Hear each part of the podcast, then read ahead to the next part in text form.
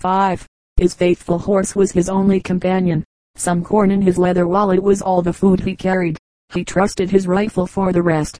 All went well for a time, but in the depth of the pathless forest he missed his way, and the mountains became so steep and rough that his horse could not get across. Imagine his sorrow when, to save his own life, he had to part from his dumb friend and start on alone. Other misfortunes befell him. The little store of corn that he had brought with him gave out, and his powder became so wet that it was useless for shooting game. So almost his only food for 14 days was such nuts and berries as he could gather in his desperate search. He was near death by starvation when he chanced to meet two hunters. They gave him food and asked him to join them. Then, allowing him to take turns in riding their horses, they helped him to reach home in safety. You might think that this bitter experience would have made Robertson unwilling to risk another journey back through the wilderness. But, as we have said, he was not easily thwarted, and the thought of what lay beyond the mountains made him hold the cost light. He gave such glowing accounts of the wonderful country he had seen that by spring 16 families were ready to go with him to make their home there. How the BACKWODSMEN lived let us in imagination join this group of travelers as it starts out to cross the mountains. Each family has its pack horse perhaps a few families have two carrying household goods. These are not so bulky as ours today. For pioneer life is simple, and the people have at most only what they need. There are, of course, some rolls of bedding and clothing, a few cooking utensils, a few packages of salt and seed corn, and a flask or two of medicine. The pack horse carries also the mother and perhaps a very small child or two. The boys who are old enough to shoulder rifles march in front with their father, ready to shoot game for food or to stand guard against Indians. Some of the older children drive the cows which the settlers are taking along with them. After reaching the place selected for their settlement, the younger children are set to clearing away the brush and piling it up in heaps ready for burning. The father and the elder sons, who are big enough to wield an axe, lose no time in cutting down trees and making a clearing for the log cabin. All work with a will, and soon the cabin is ready. The furniture, like the cabin itself, is rude and simple. A bedstead is set up in a corner. A washstand is placed nearby, and a few three-legged stools are put here and there, and of course there is a table to eat at. Places are quickly found for the water bucket, used to bring water from the stream, the gourd dipper with which to fill it, and other small utensils, while pegs driven into the wall in convenient places hold clothes, rifles, skins, and the like. If our pioneers are well to do, there may be tucked away in some pack a wool blanket, but usually the chief covering on the bed is the dried skin of some animal, deer, bear, or perhaps buffalo. There is plenty of food, though of course it is plain and simple, consisting mostly of game, instead of the pork and beef which are largely eaten in the East. We shall find these settlers making their meal of bear's meat or venison. For flour corn meal is used, each family has a mill for grinding the kernels into meal, while for beating it into hominy they use a crude mortar, made perhaps by burning a hole in the top of a block of wood. Bread making is a simpler matter with them than with us, for a dough of corn meal is mixed on a wooden trencher and then either baked in the ashes and called ash cake or before the fire on a board and called johnny cake. Corn meal is also made into mush, or hasty pudding, and when the settler has cows, mush and milk is a common dish, especially for supper. For butter the settlers use the fat of bear's meat or the gravy of the goose. Instead of coffee, they make a drink of parched rye and beans, and for tea they boil sassafras root. Every backwoodsman must be able to use the rifle to good effect, for he has to provide his own meat and protect himself and his family from attack. He must be skillful also in hiding, in moving noiselessly through the forests, and in imitating the notes and calls of different beasts and birds. Sharp eyes and ears must tell him where to look for his game, and his aim must be swift and sure. But most important of all, he must be able to endure hardship and exposure. Sometimes he lives for months in the woods with no food but meat and no shelter but a lean-to of brush or even the trunk of a hollow tree into which he may crawl. Deer and bear are the most plentiful game, but now and then there is an exciting combat with wolves, panthers, or cougars, while prowling Indians keep him ever on his guard. The pioneer must be strong, alert, and brave. Each family depends upon itself for most of the necessaries of life. Each member has his own work. The father is the protector and provider, the mother is the housekeeper, the cook, the weaver, and the tailor. Father and sons work out of doors with axe, hoe, and sickle, while indoors the hum of the spinning wheel or the clatter of the loom shows that mother and daughters are busily doing their part. There are some articles, however, like salt and iron, which the settlers cannot always get in the backwoods. These they must obtain by barter. So each family collects all the furs it can, and once a year, after the harvest is gathered, loads them on pack horses, which are driven across the mountains to some large trading town on the seacoast. There the skins are traded for the needed iron or salt. Often many neighbors plan to go together on such a journey. Sometimes they drive before them their steers and hogs to find a market in the east. A bushel of salt costs in these early days a good cow and calf. Now, that is a great deal to pay, and furthermore, as each small and poorly fed pack animal can carry but two bushels, salt is a highly prized article. Since it is so expensive and hard to get, it has to be used sparingly by the mountaineers. Therefore the housewife, instead of salting or pickling her meat, preserves or jerks it by drying it in the sun or smoking it over the fire. The Tennessee settler, like Boone's followers in Kentucky, dresses very much like the Indians, for that is the easiest and most fitting way in which to clothe himself for the forest life he leads. And very fine do many stalwart figures appear in the fur cap and moccasins the loose trousers, or simply leggings of buckskin, and the fringed hunting shirt reaching nearly to the knees. It is held in by a broad belt having a tomahawk in one side and a knife in the other. While this free outdoor life develops strong and vigorous bodies, there is not much schooling in these backwoods settlements. Most boys and girls learn very little except reading and writing and very simple ciphering, or arithmetic. If there are any schoolhouses at all, they are log huts, dimly lighted and furnished very scantily and rudely. The schoolmaster, as a rule, does not know much of books, and is quite untrained as a teacher. His discipline, though severe, is very poor, and he is paid in a way that may seem strange to you. He receives very little in cash, and for the rest of his wages he boards around with the families of the children he teaches, making his stay longer or shorter according to the number of children in school. In many ways, as you see, the life of the pioneer child, while it was active and full of interest, was very different from yours. He learned, like his elders, to imitate bird calls, to set traps, to shoot a rifle, and at 12 the little lad became a foot soldier. He knew from just which loophole he was to shoot if the Indians attacked the fort, and he took pride in becoming a good marksman. He was carefully trained, too, to follow an Indian trail and to conceal his own when on the warpath for such knowledge would be very full to him as a hunter and fighter in the forests. Robertson a brave leader such was the life of these early woodsmen and their families, and to this life Robertson and those who went out with him soon became accustomed. On their arrival at the Watauga River the newcomers mingled readily with the Virginians already on the ground. Robertson soon became one of the leading men. His cabin of logs stood on an island in the river, and is said to have been the largest in the settlement. It had a log veranda in front, several rooms, a loft, and best of all, a huge fireplace made of sticks and stones laid in clay, in which a pile of blazing logs roared on cold days, making it a center of good cheer as well as of heat. To us it would have been a most inviting spot for a summer holiday. Robertson was very prosperous and successful at Watauga, but in 1799, after ten years of leadership at the settlement, a restless craving for change and adventure stole over him, and he went forth once more into the wilderness to seek a new home still deeper in the forest. The place he chose was the beautiful country lying along the great bend of the Cumberland River, where Nashville now stands.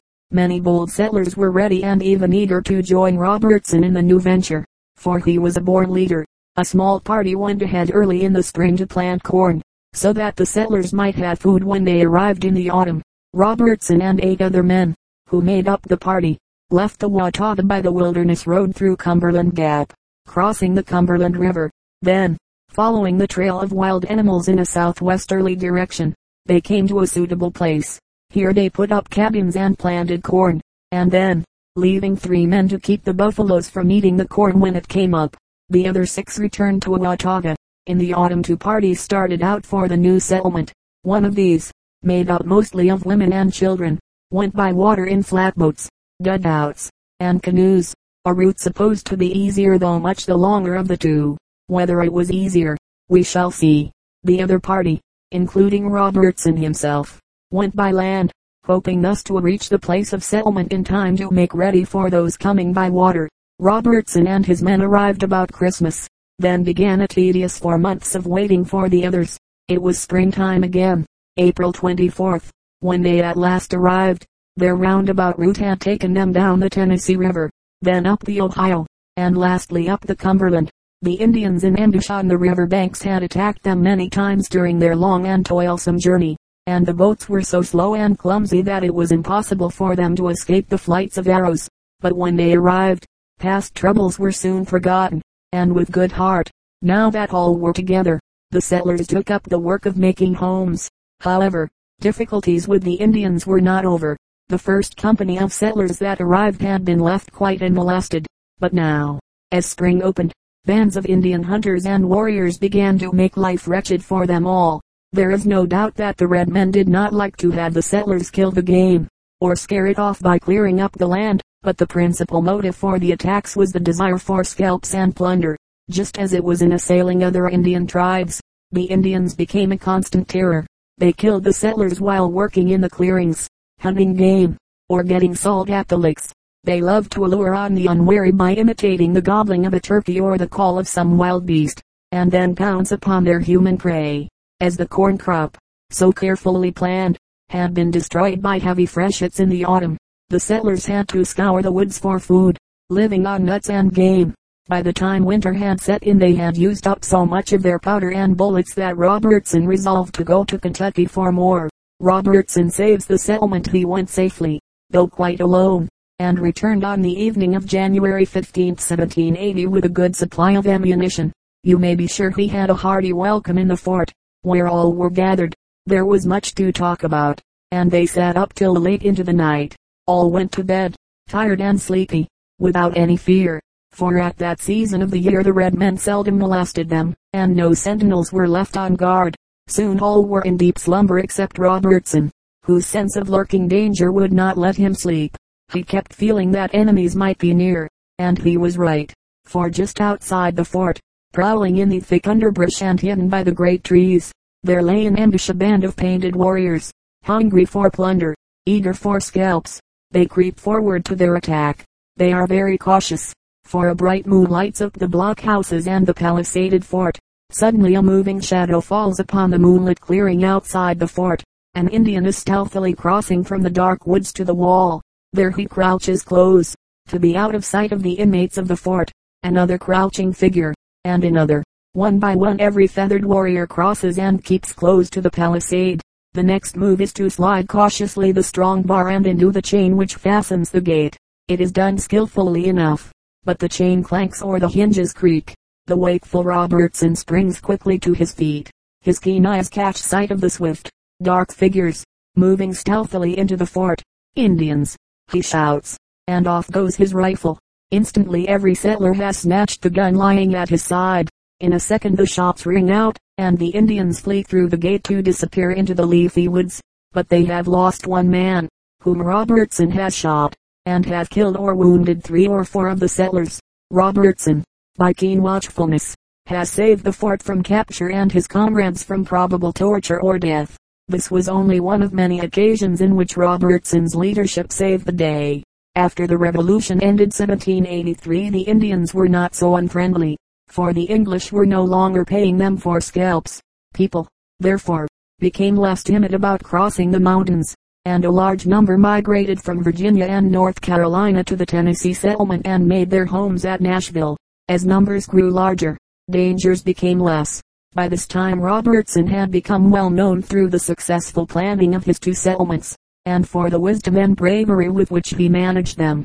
As a reward for his valuable services, Washington later on 1790 made him a general in the army. In 1814 he died. He is the kind of man we like to think of as a pioneer in the making of our history. Sturdy and self-reliant, strong and fearless, he cheerfully faced the unending struggle with the hard conditions of those early days. Though his life was narrow, it cut deep in its loyalty to friends and country. Some things to think about 1. What can you tell of Robertson's boyhood? 2. Imagine yourself as one of a group of travelers on the way to Kentucky or Tennessee, and tell all you can about the journey. 3. Tell all you can about the food, clothing, shelter, and other conditions of life in these backwoods settlements. 4. What sort of training did the pioneer boy receive in school and at home? 5. Why did Robertson plant a settlement at the place where Nashville now stands? 6. How did he save the settlement from the Indians? What do you admire about him? 7. Are you making frequent use of the map? Chapter IX John. Sevier Another daring leader who did much to build up the settlements in Tennessee was John Sevier. Born in 1745, Sevier was but three years younger than Robertson, and was closely associated with him in later life. Sevier's birthplace was in the western part of Virginia, but while he was still a young boy, the family was driven from their home by the Indians and went to Fredericksburg, Virginia. There he went to the same school which George Washington had attended not many years before. John's mother had taught him to read, and at school he learned some full things. Still he was not fond of books, and learned most from people and what was going on about him. He left school when he was 16 and married before he was 17. About six miles from his father's house he put up a building which was dwelling, storehouse, and fort all in one. Here on the frontier he carried on a thriving trade with settlers and Indians and was so successful that by the time he was 26 he was looked upon as a rich man. He was attractive in appearance, being tall, slender, and erect, with frank blue eyes, fair skin, and brown hair. He was a man of commanding presence, and his athletic figure seemed well sweet to the fringed hunting suit which every pioneer wore. His merry disposition and great charm of manner easily won many friends, and these he kept by his natural kindness and courtesy. He was never happier than when entertaining generously those who came to his home.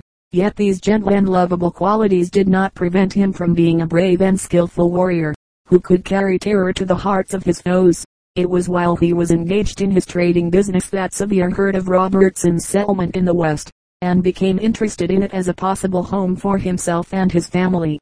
In 1772 he decided to ride through the forests to the Watauga settlement and find out what kind of place it was.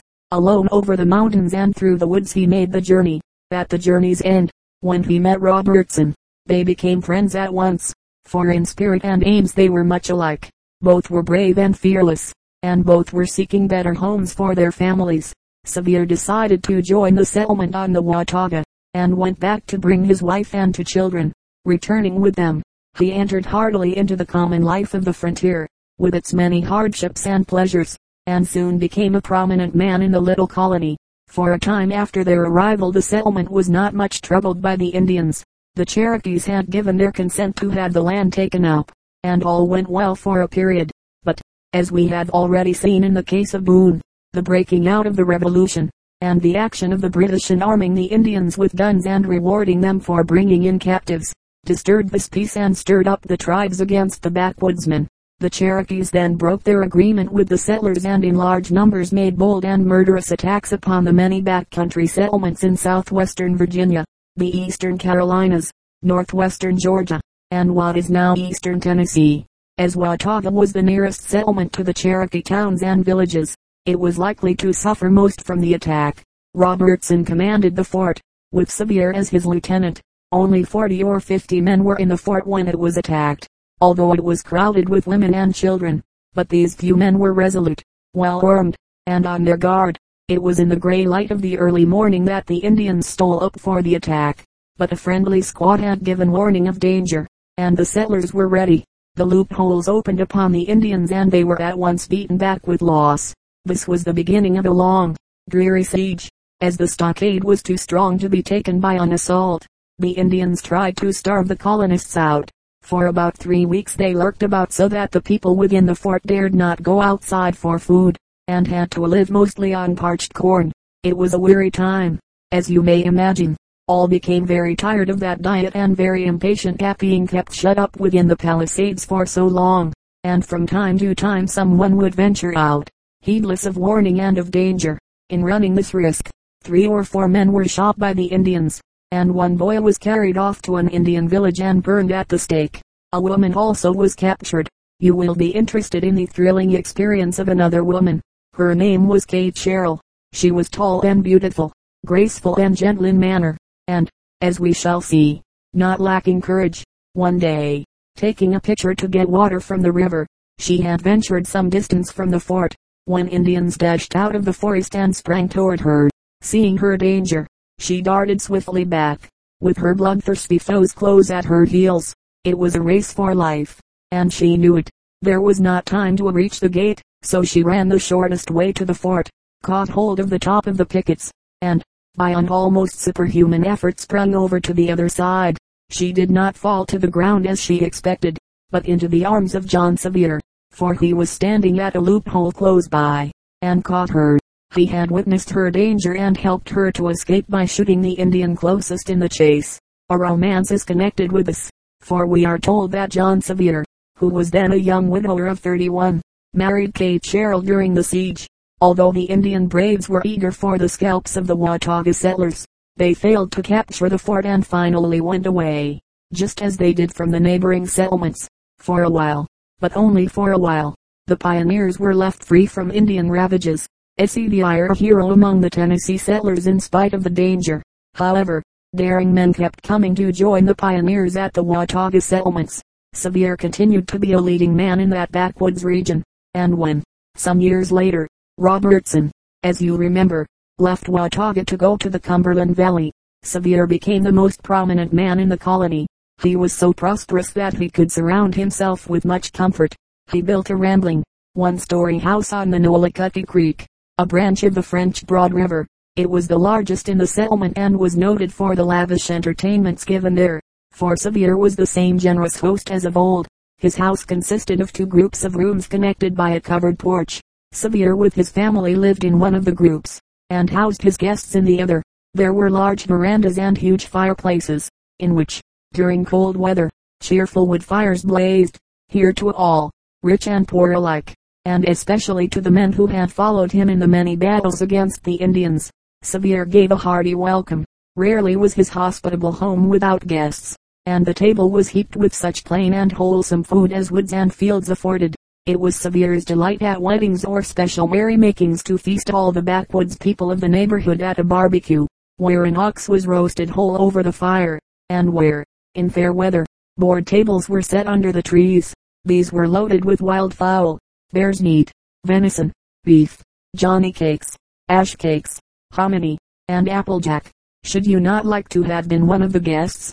During one of these merrymaking feasts 1780 news was brought that Major Ferguson, one of the ablest officers in Cornwallis's army, was threatening to make an attack on the back country settlements. At once Sevier, along with Isaac Shelby and others, set out to raise an army of frontiersmen to march against Ferguson. Soon a thousand men were riding through the forests to find the British force, of which every man except the commander was an American Tory. They came upon it in a strong position on King's Mountain. Without delay the Americans made a furious attack. They fought with great heroism, charging up the steep mountainside with reckless bravery. They were divided into three bodies, one on the right of the British, one on the left, and another in front. Sevier commanded the division on the left. At just the right moment he led his men in a resistless rush up the mountainside and made victory certain for the Americans. The British raised the white flag of surrender. All of Ferguson's soldiers who had not been killed or wounded were made prisoners. By this victory the backwoods hunters greatly weakened the British cause in the south and made easier General Greene's victory over Cornwallis, of which we have already learned. Thus they took their part in winning the nation's liberty. On returning from Kings Mountain to their homes, these pioneer warriors had to meet the Cherokees again in stubborn warfare. In his usual way Sevier struck a swift, crushing blow by marching to the mountain homes of his savage foes, where he burned a thousand of their cabins and destroyed fifty thousand bushels of their corn. In spite of this defeat, however, the Indians kept on fighting, so Sevier determined to strike another blow. At the head of 150 picked horsemen, he rode for 150 miles through the mountain wilds and completely surprised the Indians, who did not think it possible for an enemy to reach them.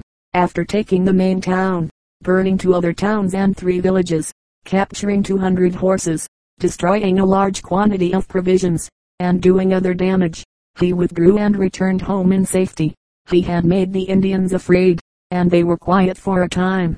These glimpses into the life of John Sevier must help you to understand why he became a hero among all the people of the frontier. They admired him for his brilliant leadership, they were grateful for his protection, and they loved him as a friend. They fondly called him Nolichucky Jack, and when, later, the settlements became the state of Tennessee, again and again they elected him governor, and sent him to Congress. Without doubt few men of his day were his equal as a fighter against the Indians. It is said that in all his warfare with them he won 35 victories and never lost a battle. As we have seen, he moved with great swiftness in attacking his foes. Through his able scouts he learned the strength and weakness of his enemies and, before they realized what was going on, with a wild shout he and his bold followers swept down upon them like a hurricane, striking terror to the hearts of even the bravest. Sevier was active in public interests even to the last years of his long life. When 80 years old, he was at the head of a body of men who were marking the border line between Georgia and the lands of the Indians.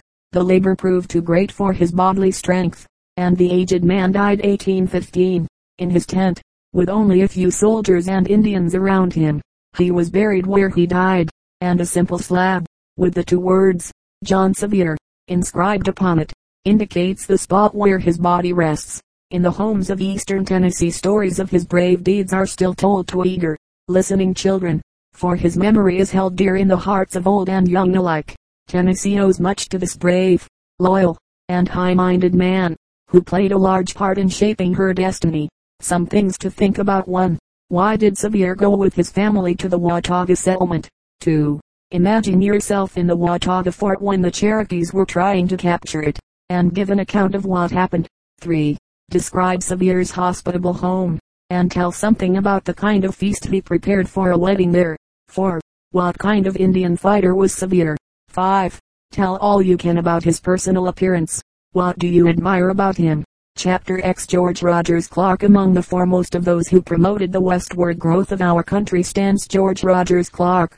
He was born near Monticello, Virginia, November 19, 1752.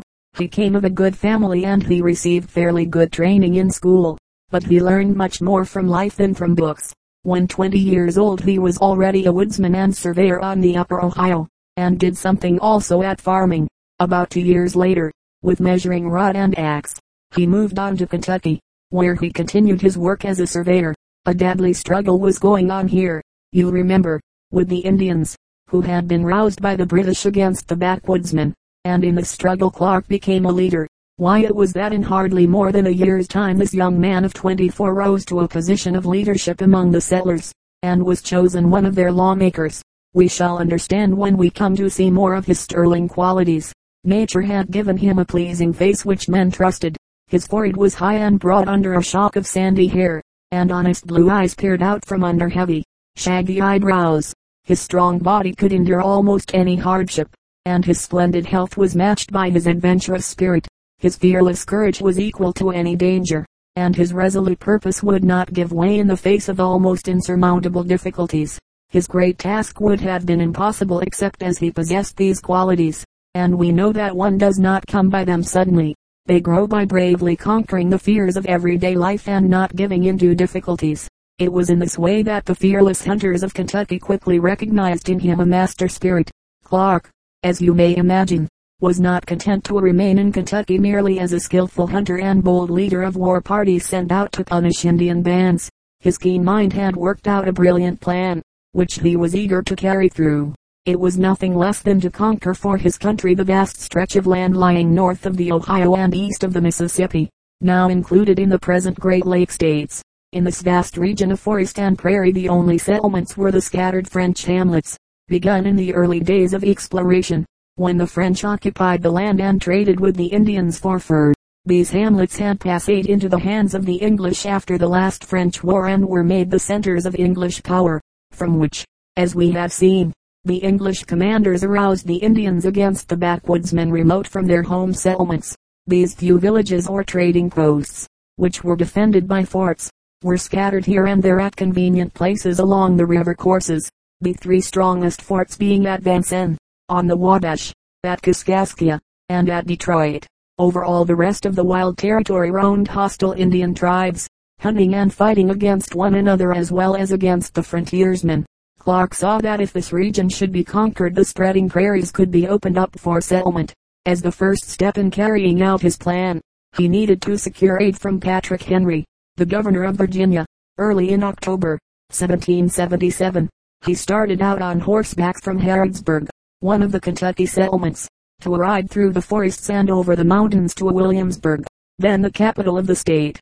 So urgent was his haste that he stopped on the way but a single day at his father's house, the home of his childhood, and then pressed on to Williamsburg. It took a whole month to make this journey of 620 meters.